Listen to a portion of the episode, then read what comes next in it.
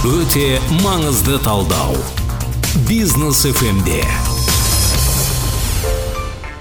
армысыздар сәрсенбінің кеші бизнес фмде өте маңызды хабары. Бағдарламаның демеушісі таз групп компаниялар тобы. Ал студияда хабарымыздың тұрақты сарапшысы жүргізушісі дулат тастекей мырза және сондай ақ бүгін бізде қонақ бар. Форбс қазақстан журналының қазақ тіліндегі нұсқасының редакторы амал букс баспасының басшысы бақытжан бұхармай мырза хабарымызға қош келдіңіз және рауан оқас. Риза исаева.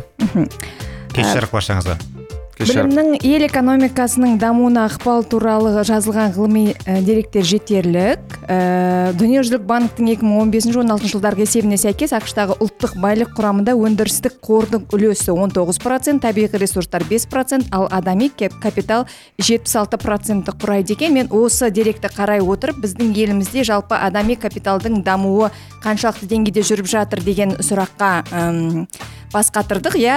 Және адами капиталдың дамуы үшін ол ең алдымен білім алу керек. Қалай ойлайсыздар?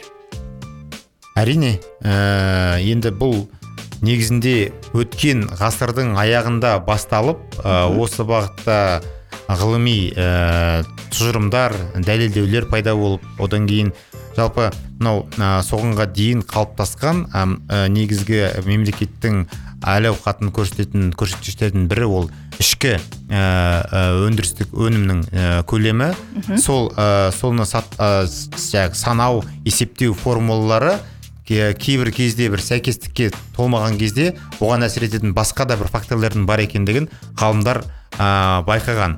Оны байқаған сол неден ә, шамасы біздің сол ә, совет одағынан барған семен ә, деген ғалым кейін саймон болып аты өзгерген нобель сыйлығына ұсынылған.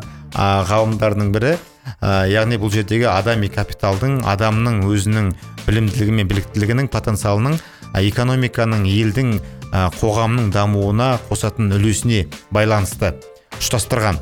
Бұл қазіргі таңда енді дәлелденіп ә, нақты әрбір елдің жаңа өзіңіз айтқан ақштың қазіргі таңдағы ә, ұлттық байлығының ішінде адами капиталдың қандай деңгейде екендігін көрсетеді. Енді бізге ең жақын ә, салыстыратын елдердің бірі ол ресей ресейде сол көрсеткіш жаңағы елу пайыздың деңгейінде екен. Біздің қазақстанға байланысты мен соңғы ә, ә, деректерді таба алмадым. Шыны керек өкінішке орай. Ал, ал тағы да бұған бір әсер ететін нәрсе егер де елдің ә, экспортында елдің ә, өнімінде ә, табиғи ресурстардың үлесі көп болатын болса ол соғұрлым адам ә, адамның капи, адам капиталының коэффициентін төмендететін ә, көрсеткіштердің бірі. Мхм әрине. Бақытжан мырза сіздің ойыңыз? Мен дулат мырзаға толықтай қосыламын деп айтсам. Адами капиталға келетін болсақ ә, енді мына жиырма бірінші ғасырда бәсекеге қабілетті елдер осы адами капитал тұрғысынан ә, жарысады деп ә, айта аламын. Ә, адами капитал ол ә, ашық жүйелердің өнімі деп айтуға болады. Ашық болжауға келетін жүйелердің ә, атап айтқанда тұрақтылықты қамтамасыз ететін жүйелер ол мынау батыс әлемнің ақш мемлекеті сияқты немесе еуропаның демократиялық елдері сияқты мысалдар келтіруге болады. Міне осындай жерлерде адами капиталдың қалыптасуы ол ә, анағұрлым тезірек жүреді. Сондықтан ә, бұл жерде біз адами капиталды мына саяси жүйенің ашықтығы немесе м басқа да осындай маңызды тақырыптардан тыс қарастыра алмаймыз. Өйткені адами капитал авторитарлы немесе жаңағы тоталитарлық жүйелерде қалыптаспайды. Адами капитал. Осыны естен шығармау керек сондықтан ә, әрине ұран тастап ұран негізінде адами капитал дегендей барлық бағдарламаға енгізіп мемлекеттік жаңағыдай әртүрлі бағдарламаларға енгізіп жүргізе беруге болады. Бірақ ә, шын мәнінде мына нақты саяси реформалар болмаса жүйенің ашықтығы қамтамасыз етілмесе адами кап капиталдың қалыптасуы да ол бір неғайбыл дүние болады. Мхм. Қазіргі соңғы геосаяси жағдайлар иә жалпы қазіргі қазіргі әлемнің бетпе бет келіп отырған ә, жағдайларын қарасақ ә, бұрынғыдай қазіргі таңда ә, компаниялар сол адами капиталды дамытуға иә өздерінің жаңағы ә, қызметкерлерін дамытуға ақша жұмсамауы да мүмкін сияқты. Бұл орайда адамның өзін өзі жетілдіруі ә, мен мемлекетке не бере аламын мен қалай үлес қоса аламын мен мен өзім қалай жетіле аламын деген сұрақтарды өзі өзіне қою маңызды сияқты қалай ойлайсыздар? Осы орайда ә, сіздер мысалы қарсыз қазақ деген ә, иә ә, күміс кітап кітабын шығардыңыз. Дулат мырза өте маңызды кітаптарын шығарды. Осының барлығы да сіздердің өз дамыған жеткен нәрселеріңізбен бөлісу сол арқылы халық өзгелердің де капиталын иә өз- өзгелердің де адам ретіндегі сапасын көтеруге әм, жұмсалған бір ресурс сияқты қалай ойлайсыздар? Әлде қателесеміз ба? Енді әрине солай ә, себебі енді адами капитал дегенде адамның капиталы деп қарапайым тілмен айтқанда а, қаншалықты адам білікті білімді әрине. өзінің алған сол ә, білімін біліктілікке айландырып соның нәтижесінде белгілі бір жетістіктерге нәтиже көрсеткіштерге көрсететін болса сол жерде адами капитал пайда болады. Ә, енді дивандық батырлардан адами капиталдың қалыптасатыны не ғайбыл шын ғой. Әйтпесе өте барлық саладан да ә, хабар бар дейсіз. А, айт- бір айтары бар азаматтар көп. Оның бәрін мысалы үшін жинақтырып жинақтастырып біз адами капитал деп айта алмаймыз иә? Енді біздің істеп жүрген ісімізде ол жаңағы қарлығаштың қанатымен су, су ә, сепкен сияқты ұсақ түйек дүниелер. Енді бақытжан мырзаның да өз бағытында осы уақытқа дейін қаншама кітап шығарып сол кітап шығару осы кітап бизнесінде ә, баспа бизнесінде жүрген себебі ә, халықтың неғұрлым білім алуға кітап оқуға өзін өзі дамытуға ә, аяқ басуы жақсарса екен бұл нәтижесі ә, ә, жоғары деңгейде болса екен деген ниеттен шыққан енді аралас құрлас болғаннан кейін сырлас болғаннан кейін жақсы білеміз. Ә, былтырғы жаңағы өте маңызды кітабы да соған байланысты жаңағы кәсіпкерлікке байланысты қарапайым заттарды халықпен бөлісу үшін жасалған болатын. Бірақ бұл ә, жаңа айтылғандай ә, жүйелі мемлекеттік деңгейдегі жасалған заттарға ә, сай келмейді. Әрине. Ә, енді мысалы үшін бұл біліми ә, даму иә? Жаңағы адами капиталдың ә, деңгейін біз ә, мемлекеттен алып компанияның деңгейіне түсіретін болсақ. Мысалы үшін иә? Ә, біздің өзіміздің компанияда ә, ә, белгілі қалыптасқан корпоративтік мәдениет бар. Сол корпоративтік мәдениеттің ішінде бізде мысалы үшін миссиямыз бар болашақ көрінісіміз бар компанияның. А, біз оның бәрін неге істеп отырмыз? Ол басқа шетелдік компаниялардың сайттарында жазылып тұрған а, былай айтқанда мода үшін немесе тренд үшін жасалған дүние ма? Немесе біз оны шынымен де қолданамыз ба? Сол нәрсе. Ә, хайп үшін ә, рейтингке кіру үшін ол нәрсе жасап қоюға болады. Мемлекеттің деңгейінде де компанияның деңгейінде де. Бірақ ол нәрсе қолданылатын болса мысалы үшін біздің корпоративтік мәдениеттің ішіндегі құндылықтардың бірі ол кәсібилік даму. Бұл дегеніміз не? Ә, мен мысалы үшін топ менеджментпен жасаған жиналыстарымыздың ә, көпшілігінде біздің әріптестердің шынымен кітап оқып өзін өзі дамытқандығына көңіл бөліп отырамын сұрап отырамын. Биыл қанша кітап оқыдыңыздар мына кітапты оқыңыздар деген сияқты. Сол алған білімді ә, нақты жұмыста бизнесте пайдаланатын болса сол кезде адами капиталдың көрінісі пайда болады. Енді ә, бұл өте үлкен ұзақ сұрақ. Сол үшін барлық эфирді өзім ала алмай бақытжан мырзаға да ә, сөйлеу мүмкіндігін өздеріңізге сөйлеу мүмкіндігін Иә. беріп отырайын. Кітаптар туралы айттық қой енді осы жерде бизнес ашуға жүргізуге қатысты кітапқа жалпы сұраныс бар ма бақытжан мырза? Енді сіздер осы уақытта да жұмыс істеп жатырсыздар білеміз. Ә, және қазақ тілінде бұндай кітаптар өте аз. Жылдат біз сұранысты қалыптастыруға тырысамыз. Өйткені біз ә, мынау 2017-тен бері осы салада жүрміз ғой. Алғашқылардың бірі болып бастап. ә, енді мынау кітап дүкендерін алатын болсақ қазақ тілінде контент аз болды. Мына қазақстандық кейстерді қамтитын контент аз болды. Әлі күнге дейін аз. Өйткені негізгісі кітаптардың ресейден келеді. Ә, ол жердегі келіп жатқан кітаптардың барлығы қаншалықты біздің ә, менталитетімізге елімізде қалыптасқан модельге сай деп айту қиын.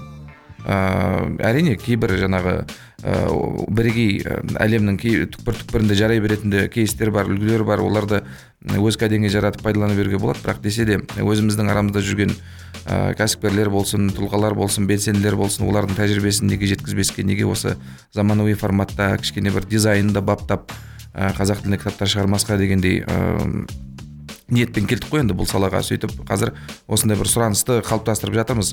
Жалғыз емеспіз бізден кейін де талай талай жақсы жақсы ә, баспалар шығып жатыр. Араларында атап өтетін болсам жаңағы степенворд бар бірақ бұл көбінесе ба- балдарға арналған кітап шығарады немесе мынау ә, қазір өзекті әдебиеттерді аударып жүрген мазмұндама қоры бар.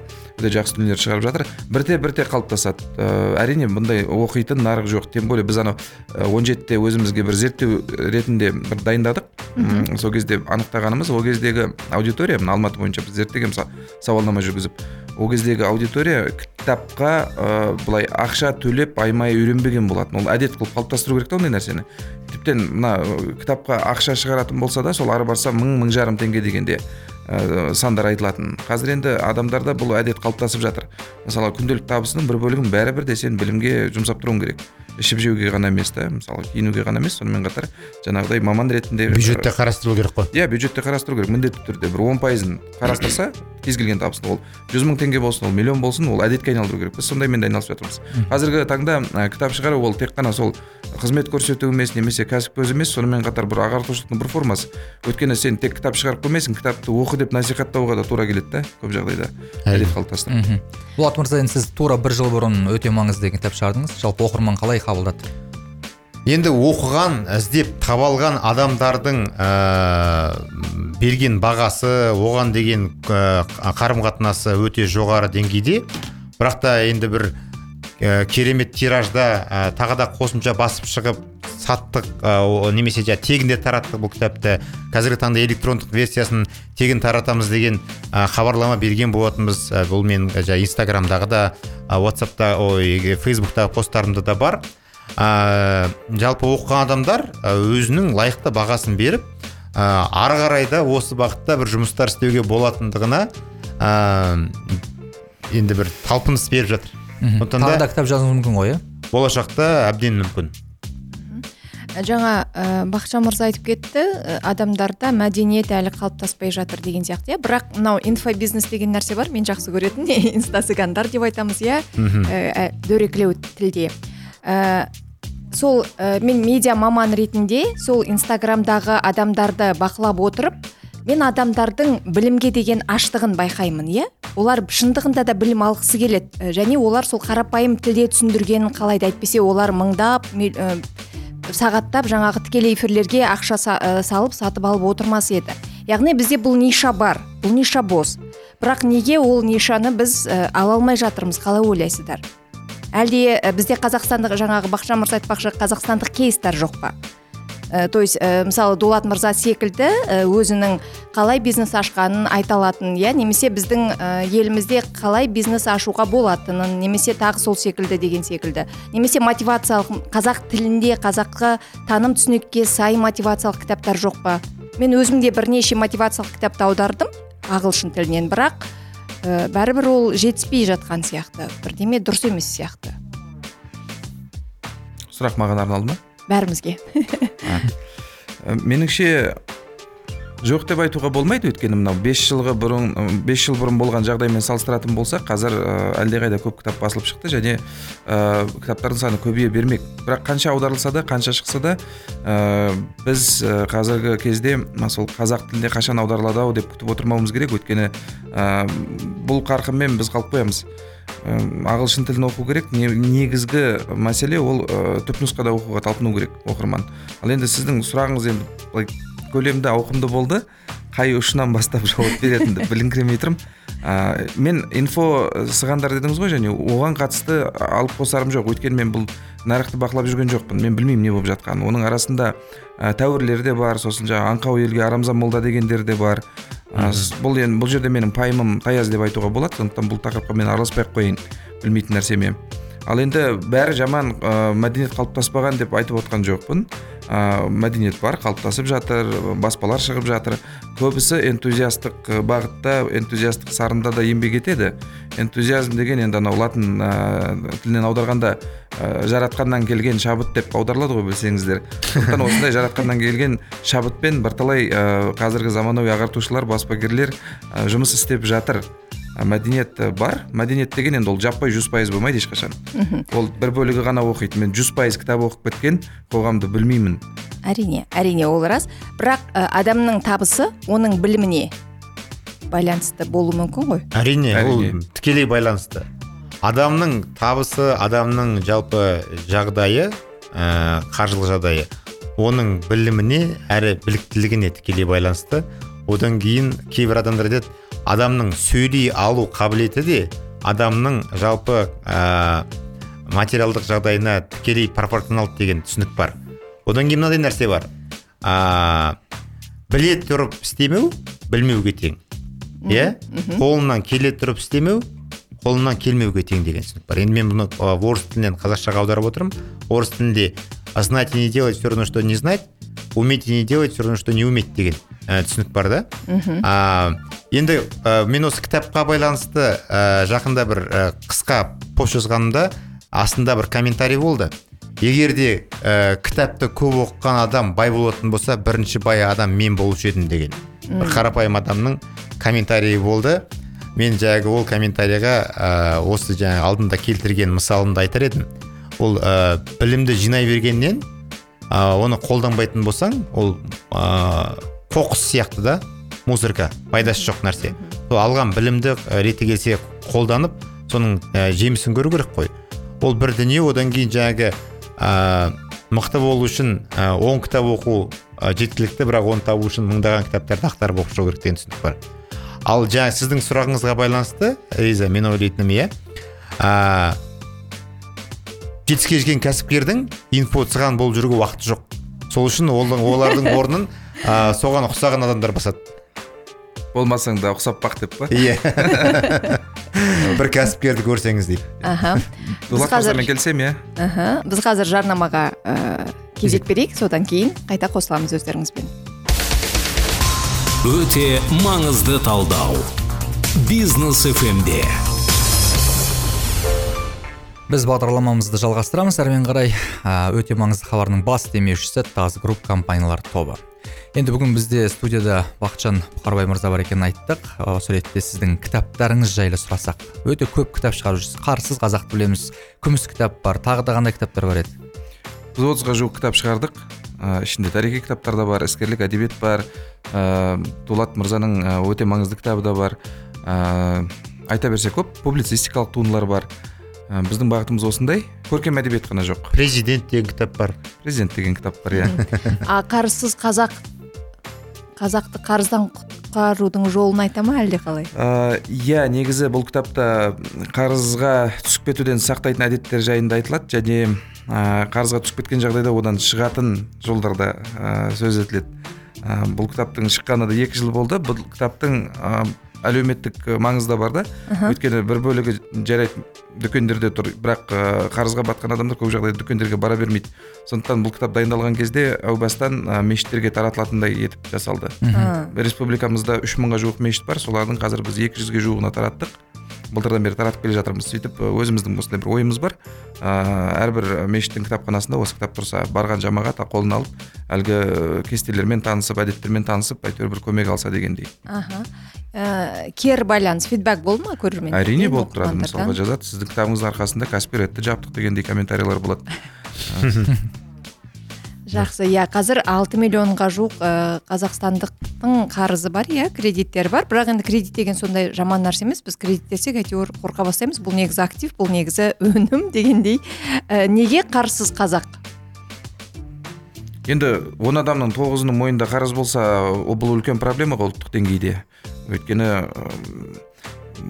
қарызы бар адамның энергиясының бір бөлігі қуатының бір бөлігі сол қарызды қайда қалай жабам деген ә, мәселені ойлауға кетіп қалады да. А, ол қуатын ол баласының тәрбиесіне жұмсаған әлдеқайда дұрыс болады. Отбасылық деңгейде алатын болсақ мысалға если осы жаһандық деңгейде ойлайтын болсақ біз 15 жылдан кейін осы мынау қарызға батып жүрген ата аналардың ұрпақтары өсіп келеді. Сол кезде қоғамның келбеті қандай болады? Біз адами капитал туралы айтып отырмыз ғой. Осындай нәрселер алаңдатады да қазірден бастап біле берсе. Мысалы көп жағдайда ы, қарызсыз өмір сүруге болады. Мысалы кейбір кездер білімнің жетпеуінен қарызға батып кетеді да адам. Иә. Мұқтаждықтан емес білім жетпей жатады сол кезде батып кетеді. Әрине. Міне осындай нәрселер туралы. Мхм осы ретте бір сұрақ бар дулат мырза сізге. Мына асылтас қоры жыл сайын бизнес гранттар ұсынып жатады ғой. Сол жас кәсіпкерлерді оқыту бейімдеуге қажеттілік тумай ма алдағы уақытта? Алдағы уақыт емес жалпы бар ма? Өйткені Иә. кәсіп бастау десе адамдар ә, білім жетіспей жатады тағы да сол иә? Адами капиталға айналып келе береміз. Иә. Енді адами капиталдың жаңа айттым ғой біздің компаниядағы ә, алатын орны бар. Оны мысалы үшін ә, басшылықтан бастап түсініп сол бағытты дамытуға тырысу керек. Ал енді бизнес грантқа келетін болсақ мен ойлаймын бизнес грантқа арнайы бір ә, келесі бағдарламамызды арнасақ артық болмайтын шығар. Өте тамаша болар еді. көптеген ә, оқырмандар оған қызығушылық танытып жатыр. Бизнес грантты қалай аламыз? Бұл не үшін беріліп жатқан нәрсе? А, бұл қайдан не, неғып жатқан?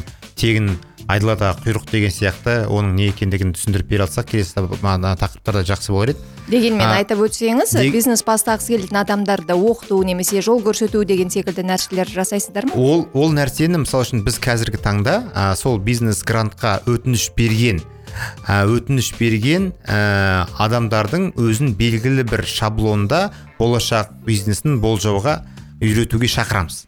Бұл бұл негізінде енді бір толыққанды беретін ә, ілім білім емес оқыту емес.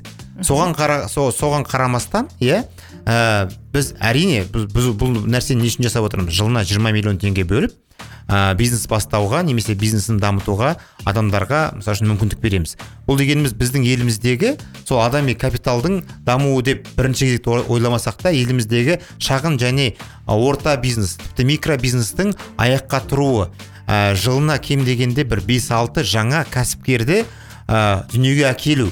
Одан кейін біз ол жаңағы оларды іріктеу барысында бізге жүздеген мыңдаған өтініштер түседі жыл, жылдың барысында. Біз барлығына бермейміз ғой. Ішінде қарап ә, қазіргі таңда өзінің кәсібін дөңгелетіп кетуге мүмкіндігі бар. Ә, көзінде оты бар азын аулақ білімі бар азаматтарға сеніп осы қаражат тапсырамыз. Былтыр бірінші жыл сол нәрсе жүрді. Дебюттік деңгейде.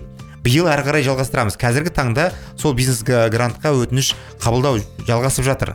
Ә, енді әрине болашақта біз осы бағытта мысалы үшін ә, қолымыздан келсе ә, білім ретінде де мысалы үшін өзіміздің ә, қоғамның дамуына үлесімізді қосқымыз келеді. Бірақ шынын айту керек онымен жұмыс жасайтын сол, сол мысалы үшін ә, қаржы саласында біліктілігі бар білімі бар бизнес саласында біліктілігі бар білімі бар. Тіпті 15 кітап оқыған адам келсе қазақ тілінде соны жас, жасай алатын. Сол адамдармен осы нәрсенің ә, ә, траекториясын ә, жалпы осы нәрсенің ә, концепциясын құрып жасайтын болса ондай адамдар өкінішке орай жоқ. Осы бизнес грантты жасау барысында біз биылғы жылы басқа бір азаматтармен бірлесіп олардың жасап жүрген ә, іс ә, қазіргі іс шараларымен қосылып бизнес гранттың ә, жаңағы іріктелу процестерін жақсартуға тырыстық. Себебі шынайы ә, кәсіппен айналысқысы келетін азаматтар тапқымыз келді. Бөлініп тұрған бөлініп тұрған қаржының өзін дұрыс ұқсата алудың өзі де оңай емес. Ол ол үшін де кәсіби білікті адамдар керек командаға.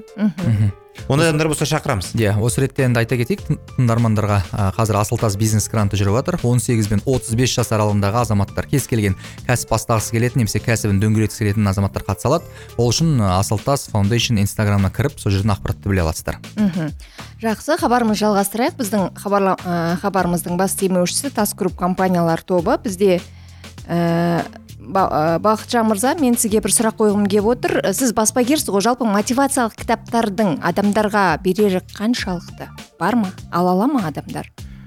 Ол адами капиталды дамытуға ықпал ете ала ма? Мотивациялық ә, тақырыпқа қатысты мен ә, үлкен скепсиспен қараймын. Өйткені ә, мотивация ол сырттан істейтін дүние іздейтін дүние емес. Ол мотивация әрбір адамның ішінде жатыр. Адамдар өздеріне үңілу керек. Сол кезде тұнып тұрған мотивацияны тауып алады да. Ол мотивация өмірінің соңына дейін жетеді. Бірақ ол бизнес қой. Енді білмейтін ә, адам білмейтін болса ол біреуге бизнес көзі болады да. Егер сенің білімің жетпей жатса біреу үшін сен ә, біреудің табысының көзіне айналасың. Былайша айтқанда ә, енді мен өз тәжірибеме сүйенетін болсам және араласып жүрген жаңағы ортамда ә, қалыптасқан тұлғалар бар танымал тұлғалар бар мына дулат мырза бар кімнен сұрасақ та ә, барлығы мотивациясын іштен тапқан адамдар да. Ол сырттан ешкім іздеп жаңағы әртүрлі коучтарға барып әртүрлі жаңағы инста ә, бірдеңелерге барып ондаймен айналыспайды ондай уақыт та жоқ ондай нәрсеге. Сондықтан ә, мен талай жүрген жерімде айтамын мотивацияны әрдайым іштерінен ізде дейді. Біз мотивациялық кітаптар шығармаймыз. Мысалға дулат мырзаның өте маңызды кітабы ол ә, кәсіпкер ретіндегі он жыл тәжірибесінің сығындысы және алдағы он жылға беретін ә, кеңестері. Бұл жерде соның өзі мотивация да тәжірибеден алынған. Ол кәнекей ана жаңағы не дейді? Бос жерден бір мотивация факторларын іздеу амал емес. Бүйтсең мотиватор боласың бүйтсең жаңағы шабыт аласың дегендей әңгіме емес та тәжірибесін алады соны күнделікті практикада қолданатын болсаң ары қарай өзің жұмыс істеп кете бересің. Яғни адамдар өзін өзі дамытқысы келсе олай болса иә? Э, онда қандай кітаптар оқу керек? Мотивациялық кітаптарды мхм. сырып қойсақ. Е, кітап оқу керек? Мәселен мен өзімнің кітабым өзіме қатысты айтатын болсам ең қатты маған әсер еткен кітап әлі күнге дейін әсер, әсер етіп келе жатқан ол мына рим стоиктары болған философтары солардың еңбектері мысалға марк аврелий деген император болған. Тарихтағы кем деген билеушілер бар да? Бір жағынан жаңағы басшы болған бір жағынан философ болған. Но солардың бірі ә, соның философиялық туындысы бар наедине с собой деген. Міне сол керемет кітап. Немесе сенека деген ә, римдік автор бар. Оның ә, нравственные письма к луцилию деген шығармасы бар. Өте керемет нәрселер. Мысалы соны мен қайта қайта оқып тұрамын. Соның өзі өз ішімдегі мотивацияны былай құп- құптап тұрады. Дулат мырза сіз қандай кітаптарды кеңес бересіз оқуға? Енді ә, жаңа жалпы айтты ғой мотивация деген сөзге тоқталып кеттік. Ә, бұл нәрсе бар ғой мысалы үшін кез келген кітап бір ойға түрткі болуы мүмкін. Сондықтан да енді қарапайым кітаптарды оқып көріңіздерші. Ең қымбат байбылымдағы ең бай адам ә, Ке- кедей әке бай әке деген сияқты кітаптардың өзі оқыған кезде көкірегіңіздің қылын түртетін болса яғни мотивация деген сол. Бір адамдікін түртеді бір адамдікін түртпейді ол нәрсе. Мхм. Енді біздің уақытымыз таяп қалған екен иә Э, олай болса бағдарламамызға келгендеріңізге э, пікір айтқандарыңызға көп көп рахмет. Бізді әр ә, сәрсенбі сайын 17.23-те бизнес фмнен тыңдай жүріңіздер. Бизнес фм kz сайтынан э, тыңдауға да мүмкіндік бар подкасттарымызды да тыңдай аласыздар. Олай болса бүгін хабарымызды анықтаймыз э, аяқтаймыз. Яғни адам э, білімді болу үшін э, өзін өзі дамыту үшін мотивацияны іштен іздеу керек деді ғой бақытжан уақыт жетпей мырза. қалды. Жақсы. Рахмет дулат мырза бақытжан мырза. Келесі эфирде жүздескенше аман есен болайық. Рахмет.